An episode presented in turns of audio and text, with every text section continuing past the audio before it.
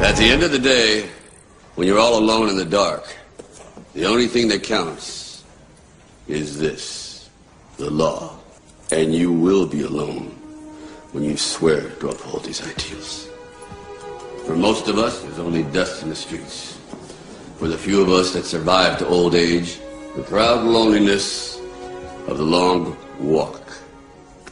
A walk that every judge must take outside these city walls, into the unknown, and there spend your last remaining days taking law to the lawless. This is what it means to be a judge. This is the commitment I expect. Judgment time. Hello and welcome to Dread or Dead, the internet's premiere Judge Dredd podcast. I'm Dave. I'm here with Adam the computer. Adam, how are you? I'm doing great. I'm happy to be back in uh, the year two thousand. Mega City One, man. Well, uh, yeah, I don't even know what year it would be. Yeah. It actually has it on the case. Maybe? I don't know. It has it on the case files. Uh, it is the year twenty-one twenty-three to twenty-one twenty-four. Well, so um, they, inc- they they incorporate each of the case files. I believe incorporates the the years, uh, you know, in real time. Because it's a weekly comic that comes out, but they also include the magazine stuff as well. So this one we're reading is Judge Dredd, Helter Skelter, a two thousand one infamous story by returning uh, writer Garth Ennis, um, who obviously wrote Dredd early in his career, uh, then left to much success, uh, you know, many hits, including Hitman, Preacher, Punisher, um, a lot of hits. And then he came back like... you know, more than really about a decade after he'd left, and uh, did this story, Helter Skelter, this Judge Dredd story, which I had never read before. Um, I've been waiting, because I'm working my way through the case files. I'm actually up to case files thirty-three, um, but this one is in case files thirty-four. So I took a little bit of a jump forward. Um, yeah, Garth Ennis. Uh, Adam, are you normally a fan of his work?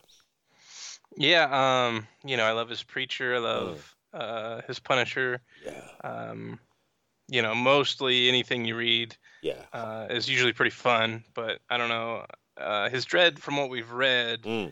hasn't been as fun or as polished as, you know, his later stuff. Yes, uh, or, yeah, yeah, his later stuff. Well, he's he has a reputation. He was a massive, massive Judge Dredd fan uh, growing up. He's from Ireland, as we know. And um, he was an enormous Judge Dredd fan, like like myself or something. He grew up reading it, wanted to write it, and he, he got on the title. He was kind of their primary writer for a couple of years, and I, I remember reading the comics. He did he did Judgment Day that we did last uh, last uh, show, I believe. That was Garth Ennis, mm-hmm. and I would say that was probably his high point as well. Um, but a lot of his other Dredd stuff, it didn't exactly sit that well with a lot of the fan base, like. I think especially considering the heights he reached afterwards, I think he, he himself, I've read a quote where he says, you sort of got to be careful what you wish for. Like, I got my chance to write my dream character. And he didn't particularly think the stories, in retrospect, were that strong. I think he was almost a bit in the shadow of those who came before. Like, John Wagner had just left the main title and he was inheriting the strip as the as the sort of resident writer. Um, it's interesting. I don't... I don't I mean, I, I enjoy his Judge Dredd, but I don't think it's at the heights of his other work, you know? Yeah, exactly. I mean, um, Preacher is, like, among probably the greatest, you know... It's up uh, there, yeah. Yeah, stories, you know, series that you could read and... Yeah. Uh, I mean, yeah, his Punisher too, really touch you know? It. And his Hitman. I mean, these, these, I think all of those are better than this. But anyway, so the interesting part about this is this was the return, um, and the storyline of Helter Skelter, and it is very much from, from it wouldn't surprise me if listeners to Dread or Dead, I believe it's a, it's, it's a title that engenders strong reactions. So it's a kind of love 'em or hate 'em kind of title, um, in terms of its reputation. Now, okay, let's have a... Just try I guess thought. my mm-hmm. question is, you know, mm-hmm. you talk about Helter Skelter to a Dredd fan. What is the, like, um, elevator pitch for that story? Like, I'm just, you know? I'm literally just finding it, yeah. So, Um, basically, I'm just trying to find the fucking description of it. Here we go. Okay, ten years after the acclaimed run on Judge Dredd that first brought him to the brink of comic superstardom, writer Garth Ennis, uh, Preacher, returns to Mega City One for the ultimate Dredd saga. In Helter Skelter, the very structure of reality is altered in Mega City One. Dredd finds himself on the run, pursued by ghosts and demons from his past. Walls between alternate dimensions are collapsing, unleashing other Earth counterparts of Dredd's vilest villains, and in charge the one man to comprehensively bring Mega City One to its knees. On a previous occasion, Chief Judge Cal. Uh, Dredd's only hope of saving the city lies in the reluctant figure of warp specialist Darian Kenzie. All he's got to do is keep her alive, and himself, of course, which I think is actually quite a good description of this book. Um, essentially, it's a storyline. Basically, the whole pitch is that it, it's all the previous versions of Dredd's villains, nearly all of whom have been killed, um, are coming back in this storyline uh, from alternate dimensions, where that where Dredd was the one who died and, and they lived, basically. Yeah, and I kind of feel like they buried the lead on what could have been a more exciting story if you would have focused on that part of the, the yeah. returning villains, you know, where that's kind of a small part in this story almost. Well, you know what it would it was for me? The, the concept is great. The concept of this is, is a fantastic concept. I, when I went to read it in the case files, it was only like about seventy-five pages. And I was like, that mm-hmm. seems very low for such a big concept. And I was surprised because I was expecting this was going to be like, you know, maybe one fifty, two hundred page, like take up most of the case files. When I saw that, I was like, oh, okay. But then when we start reading it, it's a quite, it weirdly, it's quite an enclosed storyline. Like it really is Dredd on the run with this girl who I enjoyed that relationship. And I thought that was interesting. But, but, um, you know, you're taking call there, Adam. Is that is that your agent? Has he got an offer for you? No, my uh, comics reader has ads. So oh, really? Up and, wow. Okay, yeah, you you jump. You you're working on a budget over there, you know. Dread or Dead, yeah. Sponsored by. Got to save uh, money for comics, you know. That's it, you know. Um, you've already taken the third mortgage out on the house. You know what I mean? um, so like. It almost felt like if this was a T V show, it was like a big concept, but it was like on one of those like low budget sci-fi shows where they sort of like they make it try they try to make it sound impressive, but it actually looks kind of low budget, if you know what I mean. Like everyone's just in a room talking. And yeah, I mean, because part of it is uh, we start the story, you know, it's already started, right? Well, so in media res or whatever. Yeah, the cold open. Um, They're already there. We just don't really know who they are because we start with this character on the run. Yes. And it kind of almost would have been cool to have it set up from the beginning, and that would have got people excited. Yeah. Um, about, oh, you know, Rico's back, or, you know, the weird frog wizard guy is back. And doesn't that, know. that's the second time that wizard guy has turned up. Didn't he turn up in something else the other day, Judgment Day? The, Yeah, yeah, he was the one that um, helped train the villain. Yeah. He's obviously a favourite of Garth Ennis because, like, I barely remember him. But, like, Garth Ennis brought him back for Judgment Day, and then he comes back for this as well.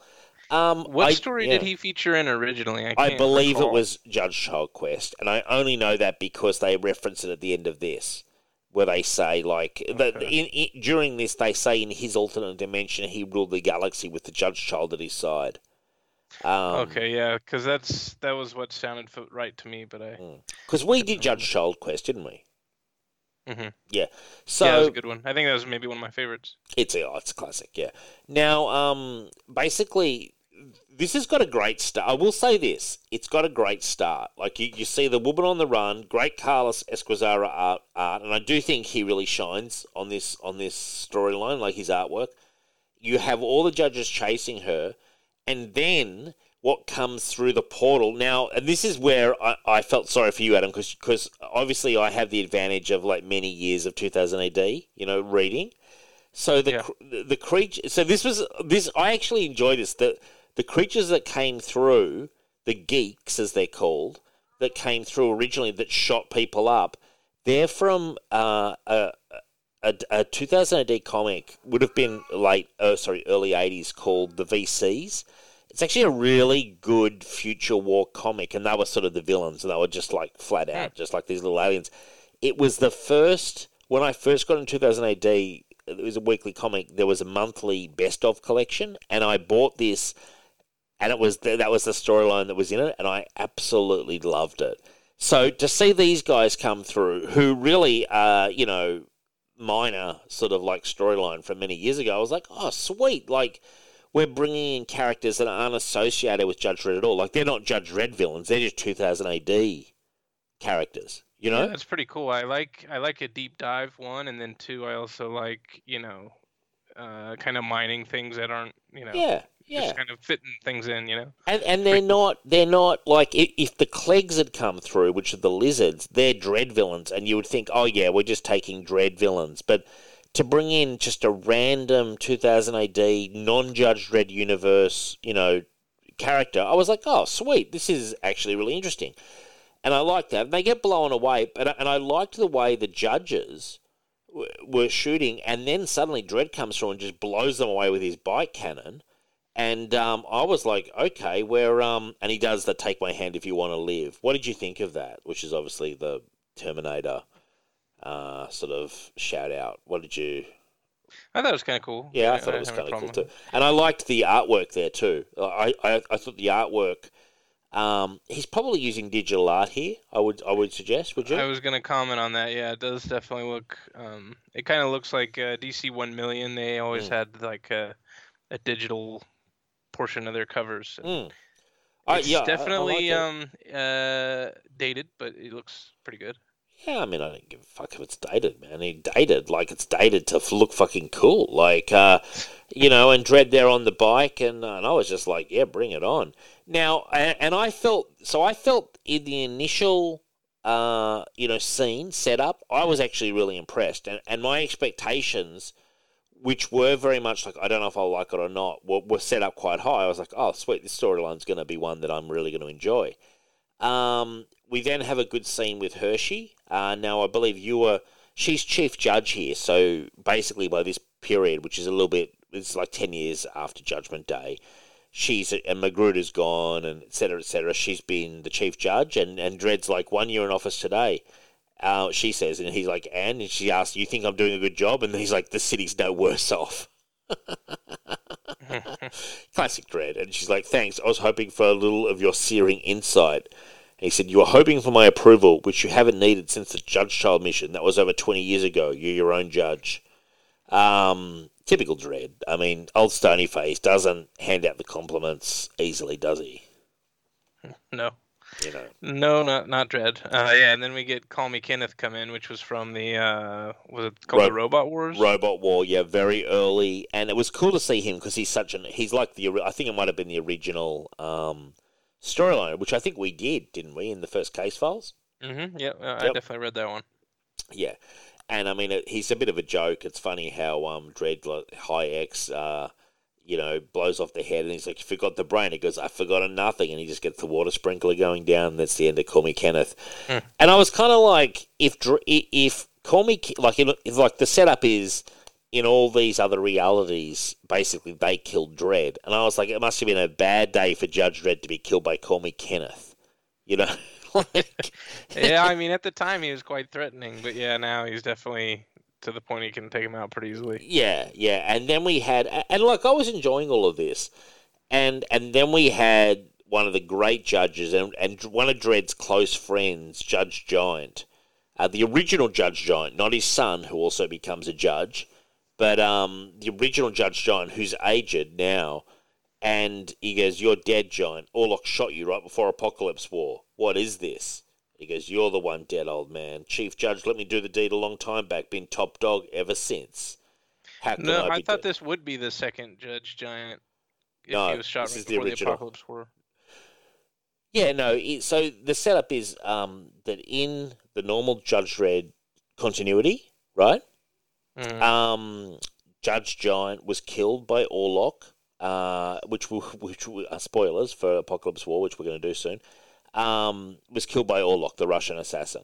I guess what I'm asking is, um, I thought when we first introduced Judge Giant that his dad was a judge previously, or am I thinking of something else? Yeah, no, I'm just explaining it. So the, the original Judge Giant, okay, the original original guy, so he was Dredd's friend early on in two thousand A D. Like, he was like one oh, of okay. yeah, Dredd's, not partner, but like one of his, you know, friends, as much as Dredd has friends. Orlok kills him just before Apocalypse War, or maybe even during the early part of it, and it's quite sad.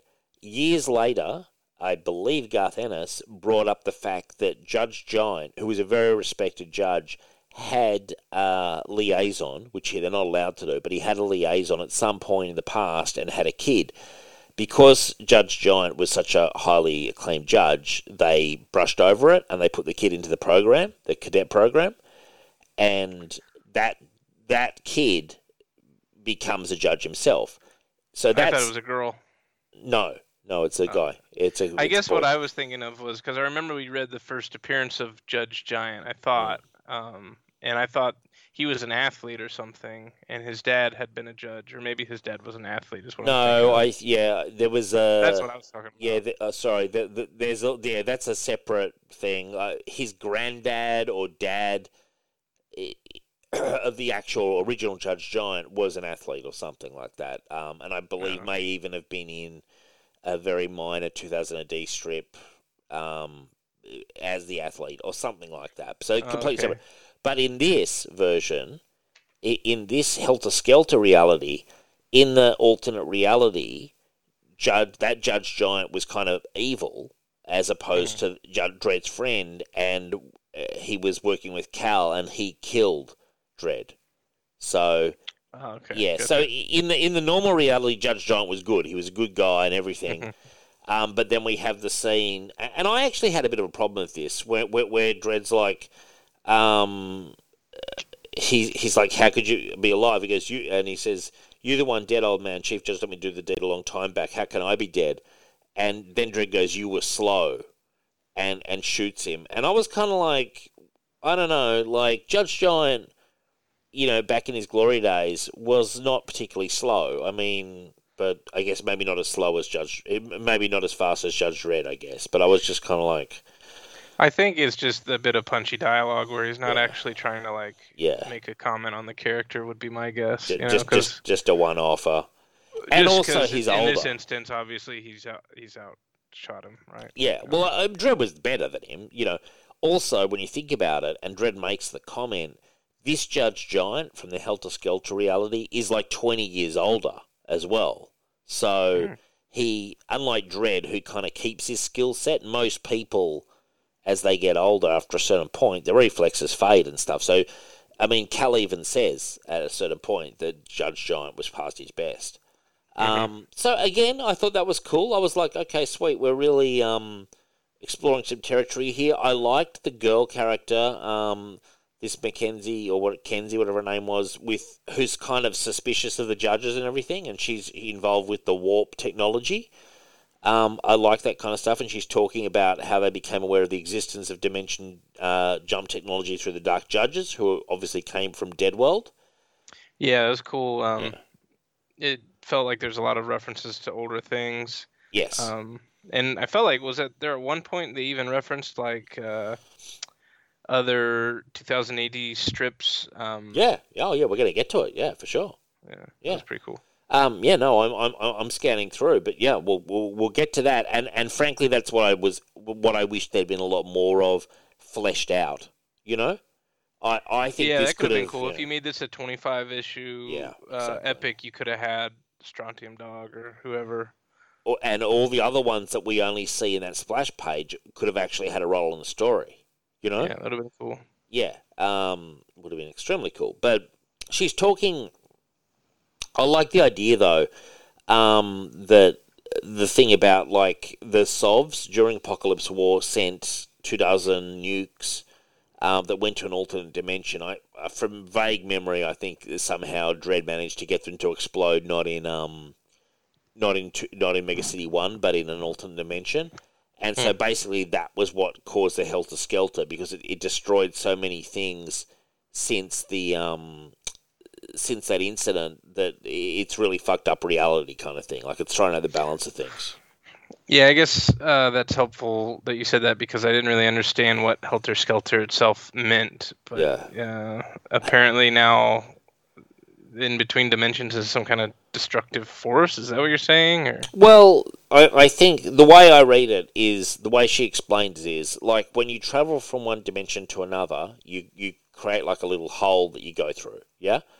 And um, essentially that in itself is not fantastic for dimensional stability, but when the Sovs put, sent through all those nukes, they completely fucked it up. Like, it caused so much damage that um, basically it, it, it created, it, it started breaking down some some rules, you know?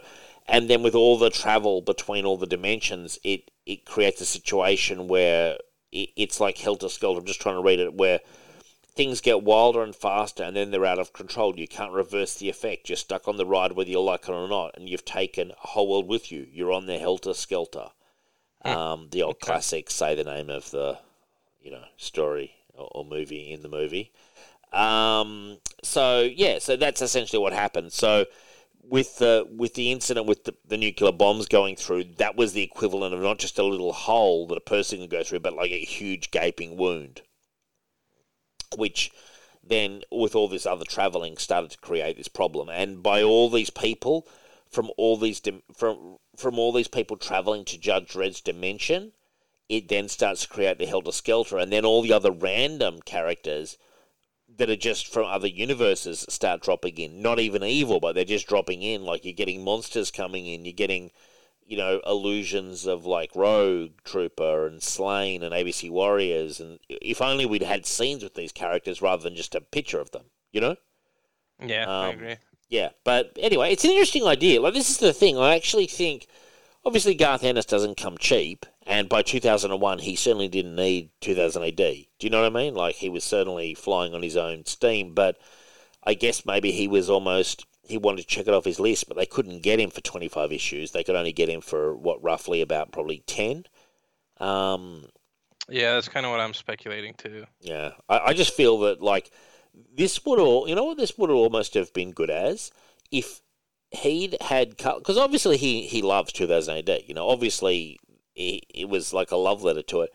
If they'd given him, like, an original graphic novel, and like they did with, say, Judgment and Gotham, and stuff like that, the Batman, Judge Dredd stuff, and said, yeah. well, you know, you've got one hundred fifty pages, take your time. Um, this storyline isn't necessarily that tied into, you, you, you know, like, it, it's kind of a greatest hit story more than anything. Um, and he could have done it that way, and he could have had a bit more time, and I think it could have been a big seller. Um, yeah. But, you know, he was probably trying to assist them in trying to help out the comic, you know, the weekly comic. Um mm-hmm.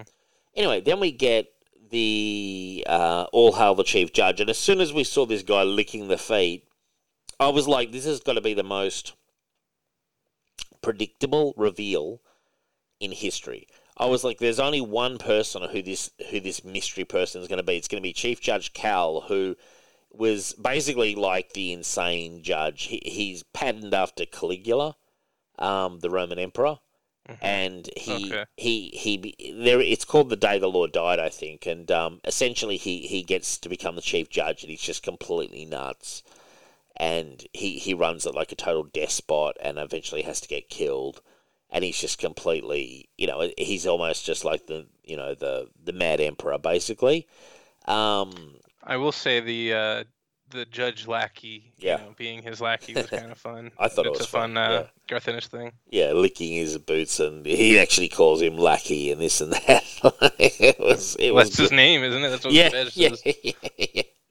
Um, I did like when the H wagon's going after Dredd, and Dredd pulls out an armor-piercing bullet, which which penetrates the H wagon, which I would have thought would have been resistant to that, you know, but it kills the guy, shoots him through the head. I was like, yeah. it reminded me of Die Hard four, where doesn't um, Bruce Willis take out like a fucking helicopter at some point or yeah, something? Yeah, that was cool. yeah. Or, you know, it's a, isn't it a, a jet? I think it's a jet. I think he takes out a jet. Um, I thought it was a, I think he, it was a helicopter. I thought he right. said he killed a helicopter with a car. Right, yeah, he did something. It was, it was crazy. This is the equivalent of that, the two thousand day equivalent. Um... And I enjoyed that. And then you see this big monster that's, that's come through. Like, it, there's just random stuff going on. But uh, the whole thing is these judges with Cal have taken over the Hall of Justice. And so they're putting out their own message to all the other judges. I thought it would have been cooler to have made it like a proper Civil War kind of thing and and really had it explode across the city. Yeah. Well, that's how I would have done it, because it's comics. You know, they always say, oh, there's no budget other than your imagination. You know how they always say that shit? Well, I'm like, yeah, why, why, why wouldn't we have had scenes of that happening? It would have made the story feel bigger rather than just Dredd on the run with this girl and supposedly all this stuff's happening, but we're not really seeing it, you know? Yeah, and that's kind of my complaint is I feel like between this seventy-page story, we got maybe twenty, twenty-five pages of Dredd and this girl, and yeah. It was a lot of, like, uh, you know, they normally say show, don't tell, but I feel like mm. there was a lot of tell.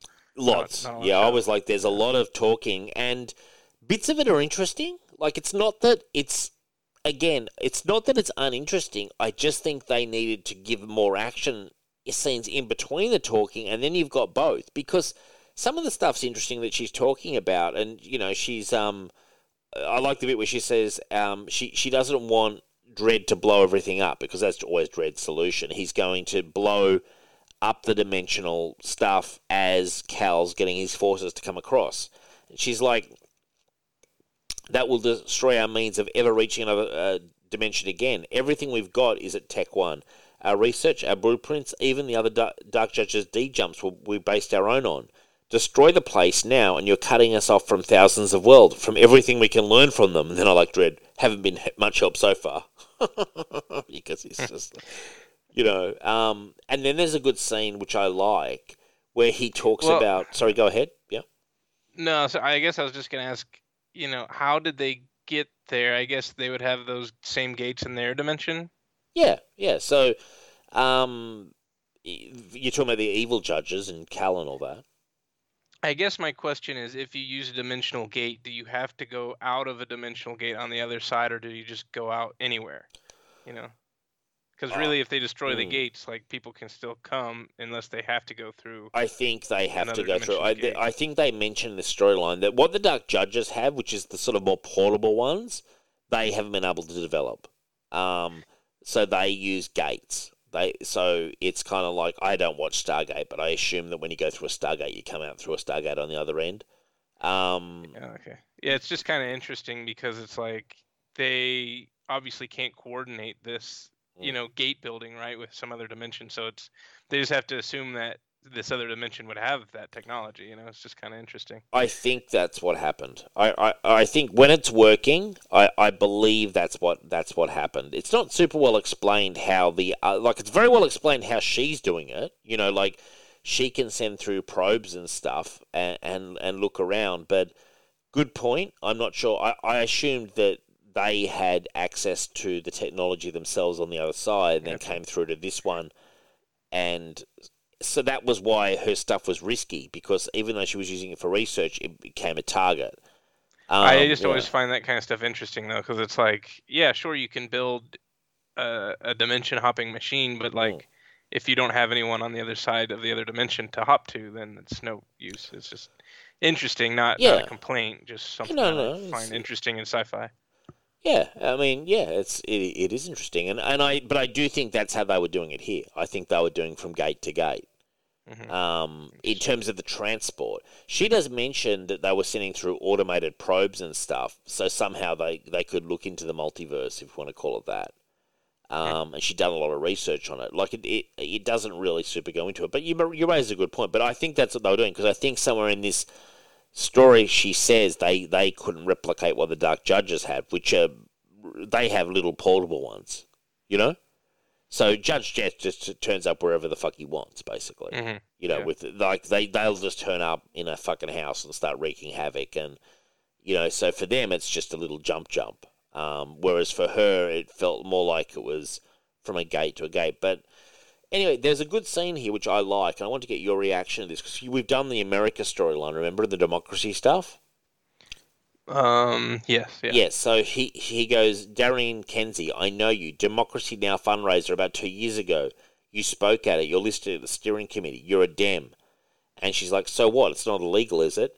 Not in and of itself, but joining Whisper of Freedom or the Mailer Legacy, one of the militant groups, that's a definite no-no. You've done anything that stupid? And I like the way... That was clever of Ennis, because it's not just all about the greatest hits of the villains. He brought in the democracy storyline and kind of paid that off a bit, because this is ten years after the democracy movement kind of failed. They still exist, but like they, you know, people overwhelmingly voted for the judges to remain. Um, yeah, it was also interesting because yeah. uh, the line they keep going back to is that the judges serve the people or protect the people or something, and that's kind of the line that they keep yeah. hitting. Oh, that's right, Dredd in this storyline. That's one of the criticisms of this storyline, that Dredd's too soft, but I thought he was... I, I, I don't mind it when Dredd is a little bit human. You know, like, especially one-on-one, when when he feels like... I don't mind it, because he he isn't, like... I know he's... I know... Like, people say to me, you know, it's all the satire. I get that that was a huge part of it, and there's a big satirical element of Judge Dredd, but there are storylines that aren't satirical... where Dredd is serving the people as well. You know, like, it's not like every storyline is a massive satire on Judge Dredd and what mm-hmm. a fool he is, yeah, kind I of agree. Thing. You know, and in this one, they, they they they do hit that line a lot, but I don't mind that, because if you want to look at the action, like, if you want to look at the storylines, many is the time Judge Dredd puts his life on the line for the city, you know? Like, many, oh, yeah, for sure. many yeah. fucking times has he done that. So, yeah, I, like, I... I You know, I, I don't, Judge Dredd isn't in himself corrupt at all. The system around him can be corrupted, and they can sometimes make compromises, and Dredd occasionally has made some compromises when forced to, really, by the chief judge. But in general, Dredd is fairly incorruptible. You know, com- the system is not so. The system can be corrupted, but he is, in essence, a stickler for the sort of like law. Like, he will call out corrupt judges in a heartbeat. Sure, I guess, yeah, I would agree with that. But I also think, you know, you look at someone, you know, I think you could make comparisons from Dredd mm. with like Rorschach, right? Where sure. everything's black and white to them, where sometimes, you know, maybe their call is questionable just because of how black and white they do see things, you know? Sure. Would be my only comment, but I agree that, yeah, he's not like... He is incorruptible in the sense that he's a, a rule follower, and he's not yeah. going to, you know. But, um, you know, if you look at the black and white type argument, maybe a bit more. I w- yeah, I would say Rorschach's even worse, you know? Yeah, yeah. I mean, Dr- sure. Dredd's not far away. Dredd, Dredd, in essence, like, look, is it a police state in Mega City One? Yes, it is. You know, um, is it required, like, considering the city and the situation? Pretty much. Like, if, if it wasn't for the judges, total anarchy would reign in Mega City One. Um, I believe it. You got to you got to stamp down on that civil disobedience, Adam. You know what I'm saying? I, I said the other day, where where I live in Sydney, I said we're almost at zero percent crime. I could make it zero if they just gave me the power of the judges. You know, just need a lawgiver. Yeah, like, but I I'd love to be corresponding. Like, I I'm not against, like, you know, midnight raids.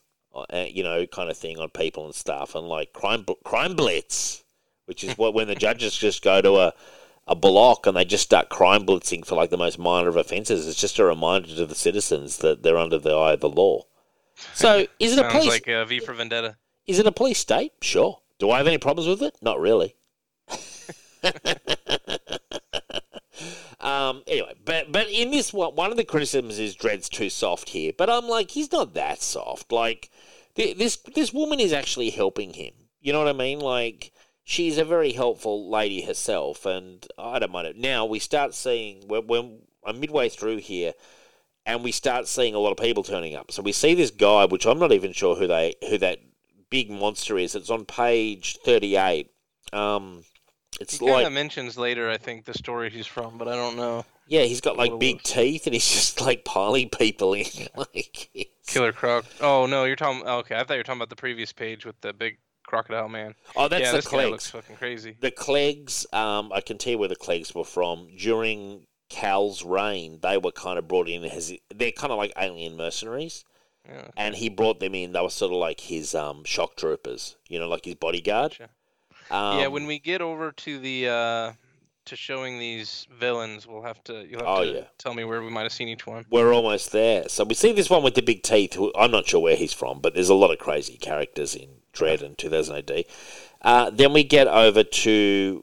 Okay, so uh, we, we get over to War Marshal Kazan. Well, he's the Sov leader, or the Sov War Marshal. So in the Apocalypse War storyline that we'll do, he's like the big, bad, sort of Stalin-esque Sov, okay. Sov leader that they, they're fighting. Figured on that one, okay. Yeah. Then we've got the ape, Don Ugi Alp, Alpino, or Alpino. Um, they're, they're just like... kind of like ape gangsters. Um, I remember them from yeah. that first volume. They're pretty fucking cool. Uh, it was good to see them because they're not, I mean, look, they're evil in the sense that they're criminals, but they're not like that evil. You know what I mean? Like, yeah, I think, was this the one specifically that like they did a King Kong pastiche where? Sort of, I think. Yeah, probably. Um, but they're cool. But it was good to see him. Then we see the, we see the Klegs, all the same to Hungry Clegg, eat them. Uh, Fink Angel, you remember Fink Angel from the Angel Gang in Judge Child? Um, yeah, I guess I just don't know why he looks the way he does. Well, that's how he looked. That's pretty much how he looked. I don't. Well, I also see on his on his like midsection he has a. Uh, well, go back, I guess, two pages. Yeah. And on his midsection there, he has like a judge. It almost looks yeah. like Judge Death. I don't know why he's got maybe that. It's just, maybe he's just got a skull. Okay. I just thought he was just like a normal-looking person. I didn't know he looked like a... No, he's he's kind of the crazy runt. Uh, like, he's the... Oh. Fink, for, from memory, Fink Angel is kind of the most sort of bestial one of the Angel Gang. He's, you okay. know, he's almost completely... um, almost completely crazy. You know what I mean? Uh, then we had Captain Skank. Now, Captain Skank's an interesting one. He was from a storyline uh, that I think Brendan McCarthy drew called Pirates of the Black Atlantic, which actually is a really... It, it, it's a cool storyline. They, they're basically just pirates in the middle of, like, the polluted... Because the Atlantic Ocean there is so polluted that it's actually kind of solid. Um, yeah, it, it, it's been so polluted by radiation and everything that it's kind of like... the. Maybe solid's not the right word, but like tar, you know, like sticky and yeah, it's just completely fucked up. Uh, he he he is a pirate there. Now the storyline's cool, but it actually ends with uh, a link to the Sovs, and it's it's one of the uh, from memory, I think it's one of the um, it's got a it's got a link to the Sovs somehow. I, I can't quite remember exactly how, but it's uh. It's one of those cool storylines that they throw a breadcrumb. It's got some link to the Sov block at the end. Um, so it's a cool storyline. But, he, you know, again, he's a throwaway villain. Then we have Rico. Now, I've got a real problem with how they do Rico here in this storyline because I feel Rico is literally Judge Dredd's clone brother. He is the sort of dark mirror version of Dredd. And I feel he's really underserved in this storyline, I've got to say. I don't like that Rico is just a, like, he's almost like a third banana. Yeah, it really seems like he could have um, had a bigger role, you know, uh, been either yeah. the leader. I think he would have been a better leader than Cal. Cal is a leader. He's a joke. You know, he's conceited. He always loses. He's kind of crazy. Whereas Rico is, you know, literally Dredd, darker and kind of more corrupt, but still very sort of formidable, you know? Um, yeah, I would agree with that. Um, and I was—I guess I was curious. Did he um, have you know? Have we seen Rico since that time he died at all? Uh, well, that that Rico died um, in, in an early storyline, so that was the end of him. Uh, Pat Mills did that storyline again, which we're going to do it's a, as a one-shot. He he kind of in the nineties redid the storyline again, sort of just pretty much did it again, but with more modern storytelling. Mm-hmm. Um, but in more recent years, I want to say more recent years, the last ten years, um, Rico, a Rico clone has hit the streets again. So, okay.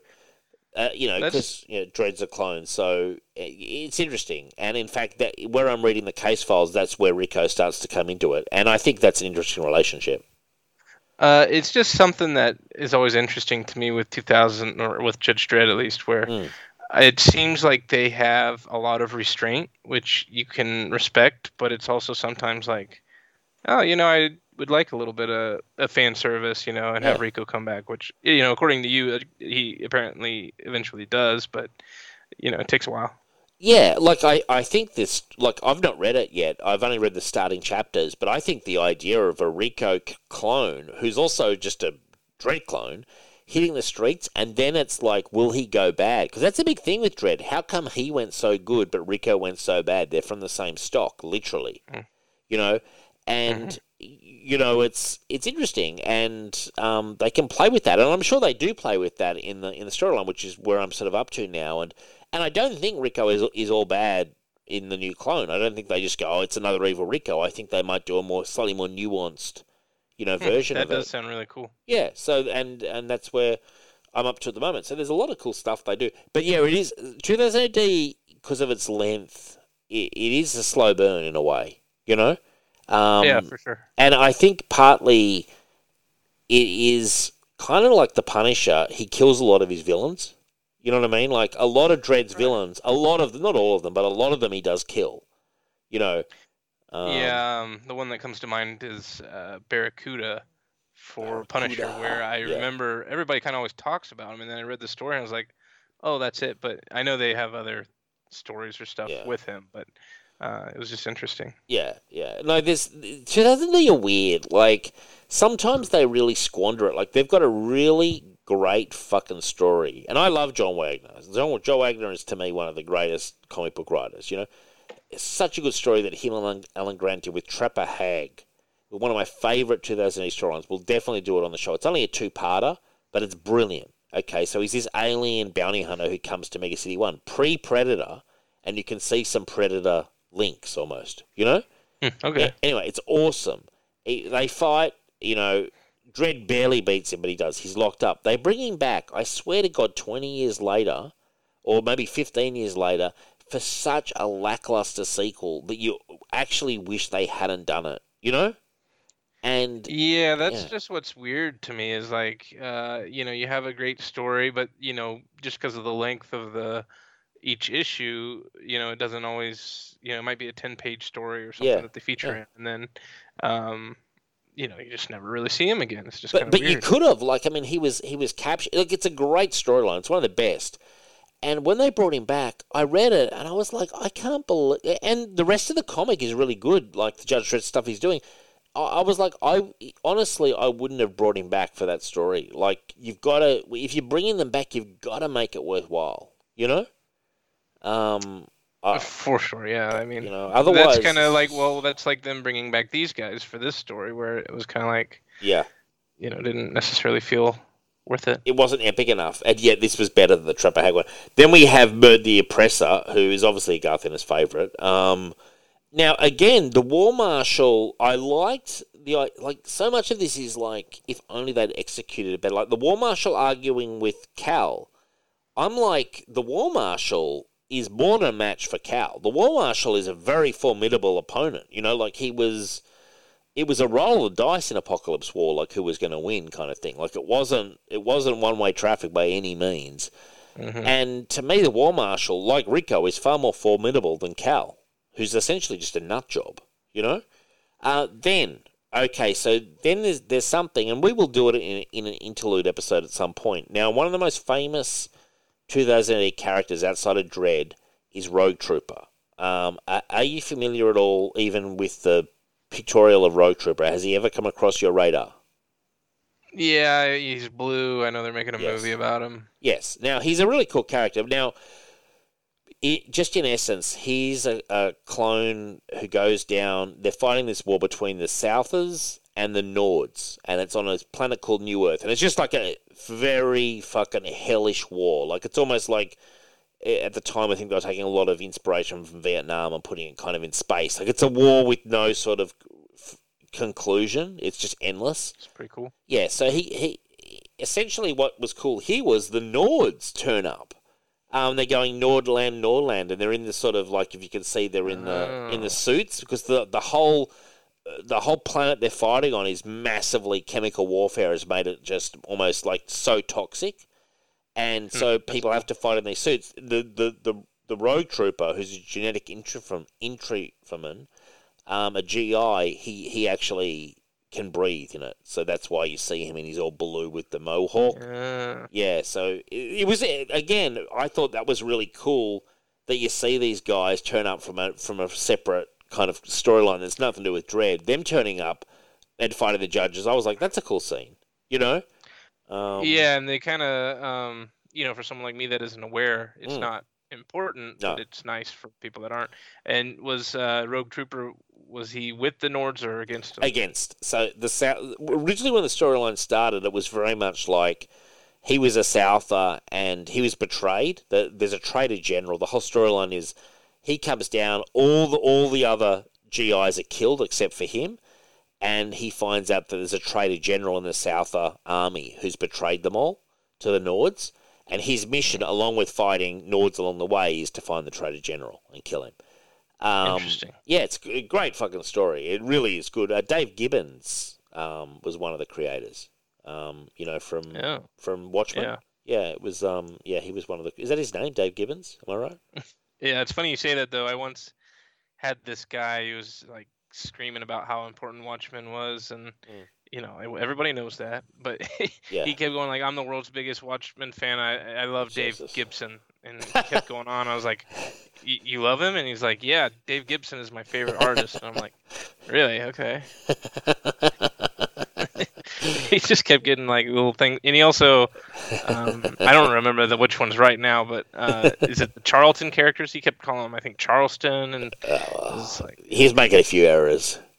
You know. But well, he was I mean, passionate. Fine, he was passionate. But it's just you know, the fact yeah. that he was lecturing me about yeah. it and how like I shouldn't buy or support some other, oh, you know, Jesus. like before Watchmen or something. Oh, right. He was like one of these.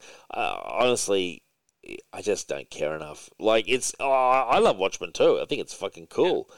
But like, honestly, like it, I always feel like it's like, well, don't buy it. Like. You know, it's very simple. Like, you don't have to buy it. It's not fucking... It's it's really not... I know. Like, if you hate before Watchmen, you know, and I understand you, I understand the philosophical argument behind it. I get it. Like, they were screwed. But don't support it then, you know? Like, but don't well, lecture other people. You know, even beyond the the creators being screwed, it's like some people are like, you know, I don't want to know any more or less about okay. this character or these characters. Right. I was like, okay, that's fine. And like you said, don't read it, don't buy it. Yeah, just ignore it. Like, so what? It's all made up anyway. Yeah. Like, you know, uh, yeah, that is, but it is funny when someone's so passionate, but they're getting some facts wrong. You, you see that a fair bit, though. Guys, it's very, like, basic. yeah, yeah. He's, but, like, some, but I guarantee you that if you went to look at what comics he's read, he's probably not read very many at all either, you know? Maybe. Yeah. Well, that's often the case with those guys who are like, oh, what's the most important comic of all time? And they're like, definitely Watchmen. Definitely. And, and it's like, okay. How many have you ever read? Just one. like, like, you know what I mean? They're always like, one of the most important comics of all time. It's like, Watchmen, Mouse, and, and you know, then they're like, mm, not sure. Have there been other comics? Exactly, yeah. You know, it's just a bit of a cliche, but... It's just the, the pretension, I guess, to yeah, like, yeah, you know, yeah. I don't know. Anyway. It's it's it's also the same people who lecture you about, and you do still see it later. It's a graphic novel. This is how it should be read. And then you're like, you are aware it came out monthly, or it came out in twelve issues, and then it's like, yeah, I had a buddy correct me one time, uh, you know, and he didn't mean anything by it, but it was just kind of a thing that kind of annoys me. I was talking about like. Yeah, Watchmen, you know, it's a really good comic, and I like the movie. And they was like, it's not a comic book, it's a graphic novel. And I'm like, yeah. Well, really, it's not. Like, I have the issues upstairs in my, yeah. in my long box. And, and, and essentially, to me, it doesn't even matter, but it's funny when people get these, muddle these facts up, you know? Well, I guess to me, even if it is a graphic novel, the medium is still called comics. Like, the format might be a graphic novel, but the yeah. medium is comics, yeah. right? Yeah. Like, it is. It is. Format. But I, I just, it, you're right. But I also just, I, I roll my eyes at the potential, I guess, because like, you when you're reading it, as you say, it's a comic, and you're reading it, and like, yeah, it's a comic, and whether they put it out, and like, I could think of so-called original graphic novels that. You know, Marvel or D C have put out, you know, Earth fucking One Batman is, you know, was put out. But when you read it, it's not any different to a normal fucking comic. I know. Well, I you mean, know? That's the thing. Is like the comics in the newspaper are still called comics. Like, it doesn't fucking matter what yeah. it, you know. You could put it on a fucking side of a subway, you know, wall, and it's still a fucking comic. a lot of that is just a lot of that is mainstream media uh, forcing it down people's throats. That um, uh, the graphic novels of Watchmen and Mouse are so much better than anything.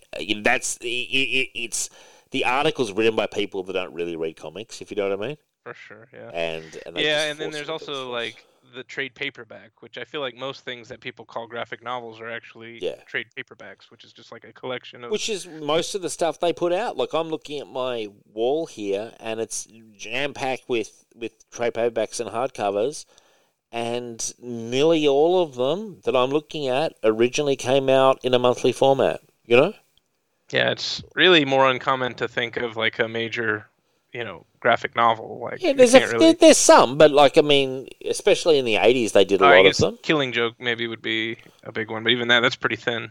It's thin. Uh, let me try to think. I can think of some of the... Marvel, uh, about eight years ago, put out a few of them, like Mark Waid's Family Business Spider-Man, uh, there's mm, an Avengers Rage one. Yeah, blah, blah, blah. Like, but... But even those, those aren't, like, ones like, oh, you gotta read them. No, you read them, and you wouldn't even know that if you, if you hand it to someone, they wouldn't even fucking know which one came out monthly and which one came out in one format, because there's really no difference in the content whatsoever, you know? That reminds me, I was talking with my stepdad once, um, mm. famous Dredd disliker. Oh, yeah, that's right. But he was like, he was talking about, he's like, I kind of like the graphic novel art more than the comic book art. And I'm like, this might have made sense in the eighties, but today I just don't even know what you're talking about. Like, I just don't get it. Yeah, I, look, I, I certainly, like, many, many years, I certainly prefer reading them in the collected format and not having to do week by week, month by month, because I, I enjoy... to read it all at once, but there's no difference in the fucking art. Like, it's yeah. it's it's just a collection. Like, you know what I mean? Like, and but the fact that we have these conversations and there's so many people who don't understand it, I I, I sort of get past the point of caring. Really, I'm just like yeah, exactly. I mean, sometimes people, you know, don't just don't know. It's not a big deal. It just uh, whenever people try to like lecture you about it, oh, it's, it's hilarious. Like, yeah. yeah. Now, I do love here, so after the Nords, and see, th- these are two bits. I love the Nords turning up, and they're going, Nordland, Nordland, and um, the judges are finding them, and then you have this vampire guy turn up, and I haven't read the storyline, but I believe he is from Vampires on the Eastern Front or something, which was a two thousand A D war story very early on. Um, cool. I think set in World War Two. Um, we sh- I should probably track it down. We could probably do it, but... It's a um a very early two thousand A D storyline set in World War Two, where literally there's vampires in the Eastern Front. So it was kind of fun to see him turn up, and then um he's like, "Bullets, mortal! You're in for a rude awakening." And then he's like, "There's bullets, creep!" And then there's bullets, and he like fully like takes him out with like a an incendiary bullet or something, I think. So he totally totally kills him there. Uh, then we see uh the. I think Satanus, which is the character, the, the dinosaur from Flesh, another two thousand A D early comic turn up. And that's where I thought it was a bit more fun. Having these kind of characters turn up, it was kind of cool. And you see the, the judges going with the bike cannon and everything. Um, that was cool, you know? Um, you know, I was trying to think, did Satanus... pop up in some other Dredd story before? I feel like he's familiar. That yeah, I think so. I think so. Yeah, I, I believe so. Like, um, because I think that that character, excuse me, that storyline was it. I believe it happens in technically Dredd's world, like outside of Mega City One, but out on the Cursed Earth. I, I've not read it, but I believe so. Yeah, so yeah, um, sure. Might even have been a son of Satanus that turned up or something. You know? Oh, okay. Yeah, yeah, I just remember something. And yeah, you were, I remember no, enjoying it. Yeah, it was cool. And but then we get the very controversial moment where, again, they're talking, and it really is a lot of talking. Um, and it's, and she's saying, "Now I want to get your reaction to this." Um, be, she's going even beyond that. There are people and cultures and places beyond your imagination. So wild you can only marvel at the wonder of it all. So incredible you can hardly even fit it in your head. And Dredd's like, no other way, let's go. He's talking about blowing it up. She says, do you know the things I've seen out there? Do you know how many, how many other worlds there are?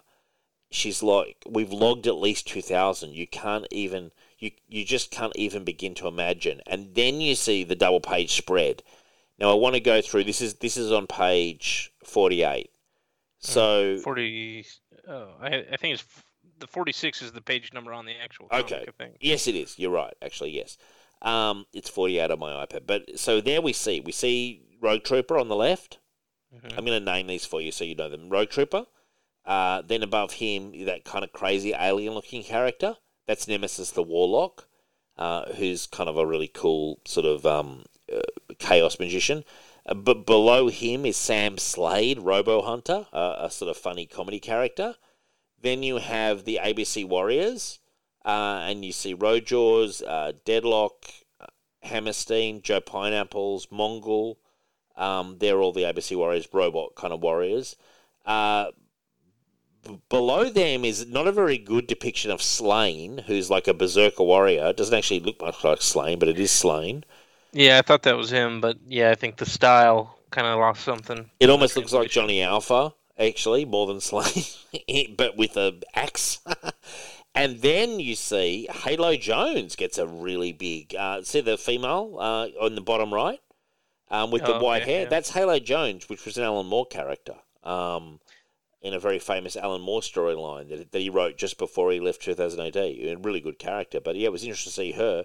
So yeah, so the A B C Warriors, and when I saw the A B C Warriors, I was like, man, what a missed opportunity to have had the Warriors in a Dredd storyline, like giving, not just a fucking, you know, double page spread, like just picture of them, but to, ha- to have actually had them in the storyline would have been so cool, you know? Yeah, I think it would have been cool for all of them, you know, that, mm. You, like we said, expand the cage count, or the page count here. Yeah, um, yeah. I don't I was know what Halo Jones at Slaine, and I feel like he normally has like uh, eye makeup or. Yeah, working. He does. Yeah, it's not a very look. Oh, I love Carlos Esquizarra, but that wasn't a good Slaine. It doesn't. Yeah, I think this might be Flint Henry. Oh, really? Oh, okay. I'm right. not sure. I know Flint Henry did part of it. Oh no, that's in a few pages. Yeah, this okay. is Carlos. The Warriors look cool though. The Warriors look cool. That, that that's the old version of the Warriors, and um. We'll do an A B C Warriors storyline at some point, but they're, they're cool. And it's actually the original Warriors, because it's even got the, um, on the very right-hand side, they, the one who looks like a guy with a beard. Um, yeah, I like yeah, his beard. Yeah, he's like he's only in the very first couple of stories. But, yeah, it was cool to see them. So I was kind of like hoping that, that those kind of characters would get more of a run, but they get no run at all. And when she's, I mean, it's a bit on the nose when she's like, there's at least two thousand. And I was like, oh, Jesus, like... You're like, oh, wow, it's like it's like they all come from two thousand A D. it's kind of, it's almost like, oh, that's why we called the comic that this whole time, because it doesn't take place in the year two thousand. Yeah, I know. Well, the hilarious thing is when they named it in seventy-seven, two thousand A D, I was always like, I mean, I, I know they wouldn't have assumed the comic would still be going, but... It is funny when, when when it became close to two thousand, people were like, are you going to change it again? I was like, why would they change it? You know? Like... Yeah, that would, uh, that's not uh, good for the brand, I don't think. Yeah, three thousand A D. Like, it would just suck so much. Um. So anyway, look, then we get to the scene, and we do get... You are right. We, I think right after that scene, we get where Carlos Esquizarra hands off art duties, because you notice the art change when it gets to like Hershey on the when he looks at her and she's crucified. Mm-hmm. Yeah, and uh, I'm not loving the Flint Henry art here. No, I wasn't. Much. No, it, it's quite the change. It's quite the change of pace as well. I think mm-hmm. it, it's it, it changes a lot. I, look, I especially don't like his cowl. You know, it, uh, his cowl. Oh, his cowl. I got yeah, his yeah. cowl. Like I, I quite ugly. like. I quite like the little froggy Merc the Oppressor, whatever she's called. And I like the war, the, the War Marshal looks good, and Rico and, looks. Uh, okay. Rico looks pretty cool. Yeah, but like I don't like his cowl at all. Um, yeah, and, and then we get Hershey's kind of been kind of broken really, and it, it almost felt like there was a um a sort of a jump here. Suddenly, Dredd's with Hershey in the bed, like talking to her. I'm like, when did he find her? You know? What do you, well, they, he got her down off the, the cross, right? Oh, I, but was she on the cross, though? Because I, I thought I that it... was a mental thing. I, I, when I saw that, I thought at first that, that was just a mental projection. Oh, no, he actually found her. Because it says, you can't, uh, he oh, says, okay. Drock, my, or no, yeah. Yeah, okay. So... Oh, right, so he got her off, because when I read, oh, and then you see her hands are bandaged, so yeah, she was actually crucified. That's pretty harsh. Yeah, um, pretty dark. Yeah, okay. I didn't. Uh, yeah, I, I, I was like, I didn't realize.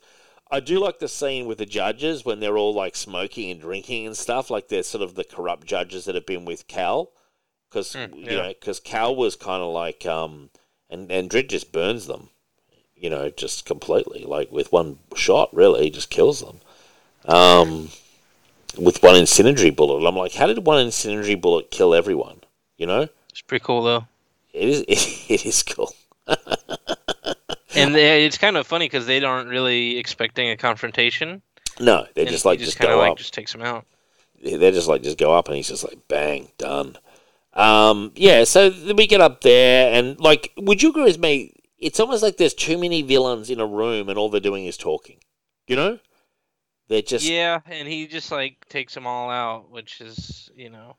Well, let's know, go through. That's it. Where I think it would have been yeah. cool to have the longer yes story arc, the Spider-Man Gauntlet sort of stuff. You know, or you know, Nightfall. Um, yeah, uh, yeah, man. Then, then we'd be talking. Uh, we see he takes out the Clegg. Um, the Klegs are pretty hardcore. Um, there's Fink Angel and the pirate. Well, he eats his gun and then he says, "Okay, I give up." And he's like, "Not till I get my gun back." He's gonna keep cutting. um, yeah, and then and then we see uh, Rico. Uh, and the War Marshal, um, going against him. Um, then we even the ape gets a shot in, and Fink gets a shot in, and then um, Dredd's talking. Uh, one where Captain Skank was not some East Meg stooge, but rules the Black Atlantic as his pirate king, and then suddenly Dredd just goes up and just rips out like his fucking brain. Oh, see, I thought that he was just uh, okay. He's ripping off the. He's ripping I off thought the he tentacles. Was just pushing like his nose up into his skull, which I thought he'd done before. But this is. I don't different. know, or maybe he's he might be doing that. But I also thought he was kind of ripping out the tentacles and like destroying his head. I think you're right because the guy says, "Zzzt," which sounds like he's being like yeah electrocuted. It's actually pretty good. Um, and then they talk about Cal talks about we shot. And lynched you, we, and stabbed you, and drowned you, and tortured and poisoned you. When we were triumphant, you lost. Like in all these realities, so they're not all coming from one reality. They're coming from all the different realities where they've beaten Dredd, which is actually pretty cool. Mm-hmm. So that was cool. And then Mord the Oppressor said, "There's a world out there where Dredd won." Um. Yeah. No. It's actually pretty cool. And then he's, and then it, and then you've got. Well, yeah. He's the one that recruited them all, kind yes. of. Uh, by telling them that, and then they'd go on to say that they just couldn't stand, you know, that there's a world out there where Dredd yeah. lives, which is like, you know, you guys had it pretty good. You didn't yeah. have to worry about Dredd. You were probably, yeah. you know, conquering your, yeah. Just... Well, literally, literally, Mord the Oppressor controlled the galaxy with a Judge Child, like being so prescient, you know, and but it's the old story. They just had to stamp on Dredd in like one reality where Dredd is just like a bit stronger and a bit faster than all the other realities. You know, the reality where uh, they would almost call it like in, in the comics. It's like, you know, isn't that, you know, the reality they call the, the prime reality or whatever, where Dredd is just that more unbeatable because he's the central character kind of thing. Um, yeah, yeah. That's pretty cool. And then, um, Uh, and guess again, and then and then Rico's talking. Guess who gets to do the honors, brother? Um, Dredd's like, I've just had, uh, I've had just about enough of you, scum. Um, and there's doesn't doesn't it come down to a shootout? Yeah, it comes down to a shootout. But and... his his uh, Dredd's gun is across the room at Rico's feet. Exactly, and Rico's like, "What did your Rico do? He give you a chance, lawgiver back in your holster, something dumb like that." And Dredd's like, I gave him a chance, told him to stop while there was still time. You think you can make it? And then then Rico, this Rico is going to pull out his gun and Dredd just pitches the...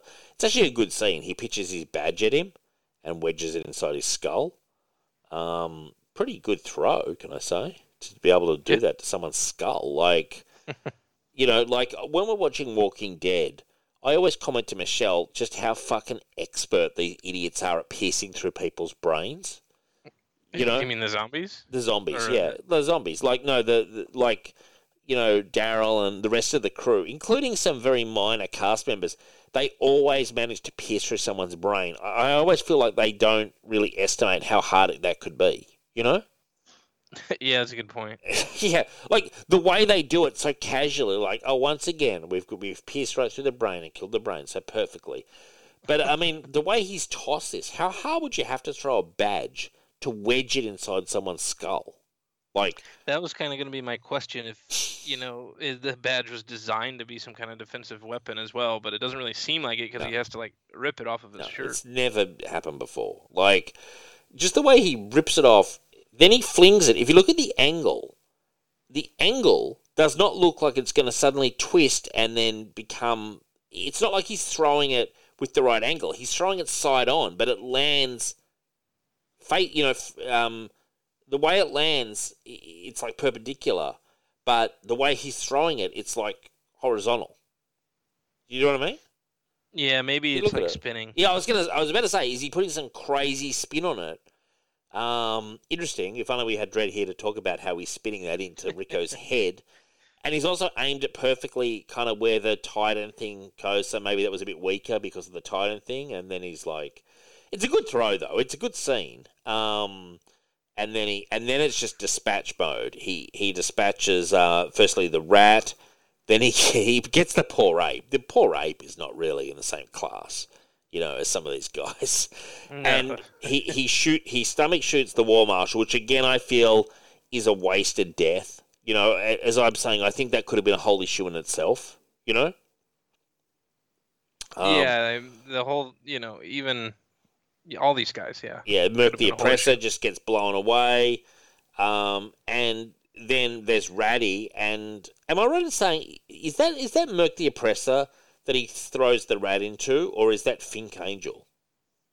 Oh, uh, that's Fink Angel. Right. He shoots a Mord. Oh wait. Oh yeah, that's Fink Angel. Yeah. Fink Angel, yeah, and he puts he, he just puts that in there, um, and and then and then Rico's like, "Grud rot your soul, coldest meanest son of a," and Dredd just goes, "Something in the blood." Which is kind of what they always keep talking about, the blood, like the, the, the clones. Um, mm-hmm. So, yeah, and then Dredd puts, obviously puts it back on. Um, yeah, and and then basically we get the scene where he does exactly... Uh, we see we see Lackey, where he's like, gladly I give my life for it. He shoots him through the head. It almost goes through his ear. Shoulder shots uh, Cal, who then falls. It's locked onto his homeworld, then Dredd blows it up um, so he doesn't get home. Uh, to break the link, stop him getting home, sure, but he's still out of the warp. He'll still get out of the warp. Any D-jump local to his de- departure dimension will automatically pull him in. The nearest is Tech twenty-one. He can use the equipment there to get home. He could, if it wasn't wired with Thermex, detonate is good for ten k radius, and then she, he finds out that she's actually stolen it off him, and so he transports back to Tech twenty-one, um, but then she blows it up. And so that kills him completely. Yeah, she took it to try to stop Dredd initially, yeah, but kind of realizes... Yeah. And that was kind of the whole thing where she's like, you know, comes to respect him, I guess. Yeah, and she she does that, and um, I, I thought it was a c- good ending, actually. Um, Chief Judge Hershey recovered quickly. She gave immediate priority to eliminating all residuals from the crisis, the Nords and the geeks and so on. It's pretty cool, like, that the Nords were out there just, like, going crazy. Though nothing was ever seen of the vampire soldiers, which is cool, because it means the vampire soldiers could definitely come back into the Dredd storyline, you know? Um, and the same with Tyrannosaurus. I thought that was cool, that, like, he some of the stuff could still exist, you know? Yeah, that's cool. um, and then there's the thing about how Cal's right of the Helter Skelter forever, which is kind of cool. Dredd's then saying to her a word of advice, any extremist literature your damn friends might have left with you, but you got a deal to get rid of it. Um, yeah, so... Yeah, I, I think that that was actually cool of Dredd, that he actually recommended to her. Because the thing with Dredd is, I, he always, he did give, even though he doesn't believe in democracy, he, at the end of the day, did allow the vote to happen, you know? He respected the process uh, of the referendum kind of thing. Mm-hmm. You know, he mm-hmm. he's against any militant action completely, like the Total War stuff and all that. Not the Total War, but the... The the people who were the crazy extremists, I forget what the... Was it Total War they were called? Whatever they yeah, were called. So. Yeah. He's against all that, but the, the basic proponents of the democracy movement, he actually did meet with, and if not support, he allowed it to happen, you know? So, you know, she's helped out. She's she's she's been a... You know, she's got some ideals. That's that's not illegal. Um, Yeah, uh, like, when I read this storyline, I, I, in no way do I hate the storyline. I just wish that Garth Ennis had, had almost, like, twice the room, you know? Yeah, I agree. Um, that would probably be the biggest criticism. And actually, going through it again this time, yeah, I liked it better than when I read it. I yeah. don't know if it's partly because you were explaining things to me, or sometimes I think just Dredd um, reads a little better once you revisit it. Um, yeah, yeah. It's because yeah. there's a lot of, uh, what's the word? Exposition? Yes, exposition. yeah, yeah. It was so, some Dredd storyline. This had too much exposition for the page count. He could have balanced it, because when he did the good action scenes and Carlos Cesaro drew them, I thought they looked excellent. You know, like the scenes with like the Nords, with the vampire um, guy and all that. Like, there's some really good scenes. Um, I'm going to give it a six point five out of ten, and I feel I'm probably being a bit generous, but on the reread with you, I'm like, you know what, it's six point five, it's not bad. It's certainly not the best Dredd or the best Ennis ever, and I still feel that Ennis has not yet written that perfect Dredd story that I, I bet he always wants to have written, you know?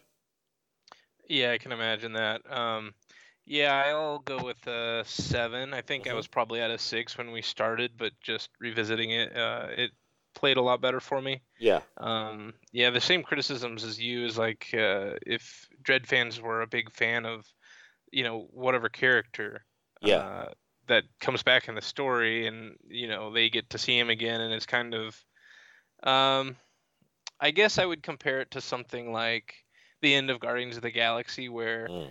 uh, rather than fighting, um, I don't remember what the villain's name, but uh, Star-Lord has like a dance-off to like distract oh, yeah. him. Yeah, yeah, yeah. It's almost like that, where you're almost like subverting expectations. I did like Guardians of the Galaxy, yeah. but I didn't like it so much here, where they're um, kind of subverting your expectations by, you know, there's these eight villains that yeah. were a huge deal in previous stories, and they all get taken out in about very easily. Pages. I mean, yeah. Rico at least gets a scene, but the like War Marshal doesn't barely even get a scene. He just gets a gut shot and.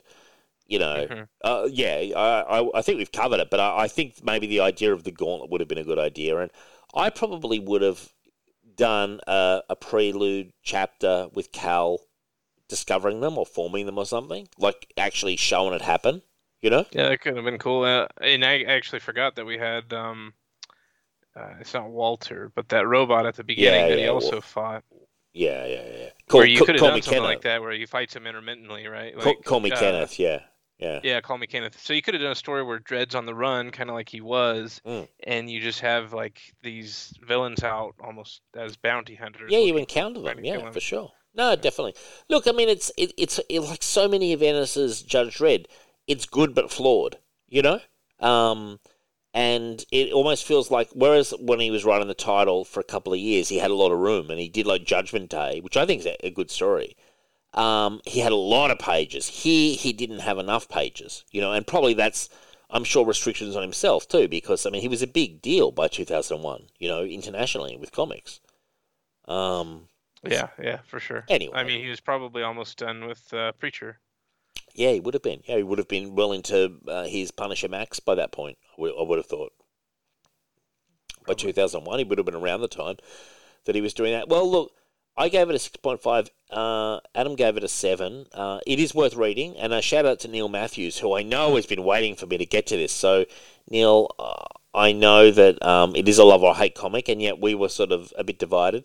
Now, in terms of stuff coming up, we are going to have a Johnny Alpha interlude uh, in the next few weeks, um, and we're going to be doing a Strontium Dog Johnny Alpha storyline called The Moses Incident, which is a pretty cool fucking story. Uh, and I've also dug up a little one, that, that little short uh, Johnny Alpha Dredd uh, meetup issue as well. They it's just it, it's only like about a six pager, but it, it's the other time they meet up. Oh yeah, yeah, I definitely yeah. wanted to read yeah. that one. It's fun. I, I read it. It's it's it's just a bit of fun. Um, but yeah, we're going to do that next time. Uh, stuff coming up. Um, Apocalypse War. For for us, I think is going to be on the horizon fairly soon. Would you agree, Adam? It feels like pretty central. Yeah, I think so. Um, I, did you have? Uh, I guess it was a Rogue Trooper story you said, right? Between before then. No, no, no, no. We we can do Apocalypse like after we do um, the Johnny Alpha interlude. That's what I meant. Yeah, yeah well, Johnny I Alpha Rogue Trooper and uh, whatever the other one's called. Strontium, Strontium Dog, Dog yeah. Yeah, no, we'll do we'll do Strontium Dog, Johnny Alpha next, and then we'll probably do Apocalypse War. I, I've got some cool stuff planned. There's so much Dread. There's a really cool storyline called The Bad Man, which is the storyline of how the Mega City universe goes into essentially nuclear war um, to, to kick it all off kind of thing. And I think mm. it's a really cool Alan Grant story. We'll do that at some point. I'm not saying we're going to do that next, but that stuff like that. But there's so much cool Dread. Um, but Apocalypse War, I think we've got to do. And they just put out a recolorized edition of it uh, in the Essential edition, which also includes Blockmania, which is the lead-in story. So that will definitely happen. Now, uh, listeners, if you've got Judge Dredd storylines that you want us to cover, please um, message either myself on Facebook or the Dread or Dead page, and we, we will certainly put those in the hopper to do. But, um, yeah, no, this was fun. Nice light story, man. There wasn't, like, hundreds of pages to do this time. It was just a quick one. Yeah, it was nice. Uh, sometimes those twenty-five uh, issue epics can be a bit of a bit of work. Oh, they can be, but oh my god, there can be some gold in there though. You know, like in Judgment Day when remember when I was talking about Alpha and and uh, the fight scene between Alpha and Judge Dredd, and I was like, I probably read that comic more than any other comic when I was growing yeah, up. Like that was a great one. For sure. It was great. All right, Adam, thank you so much for coming on, and thank you to all the listeners, and good night.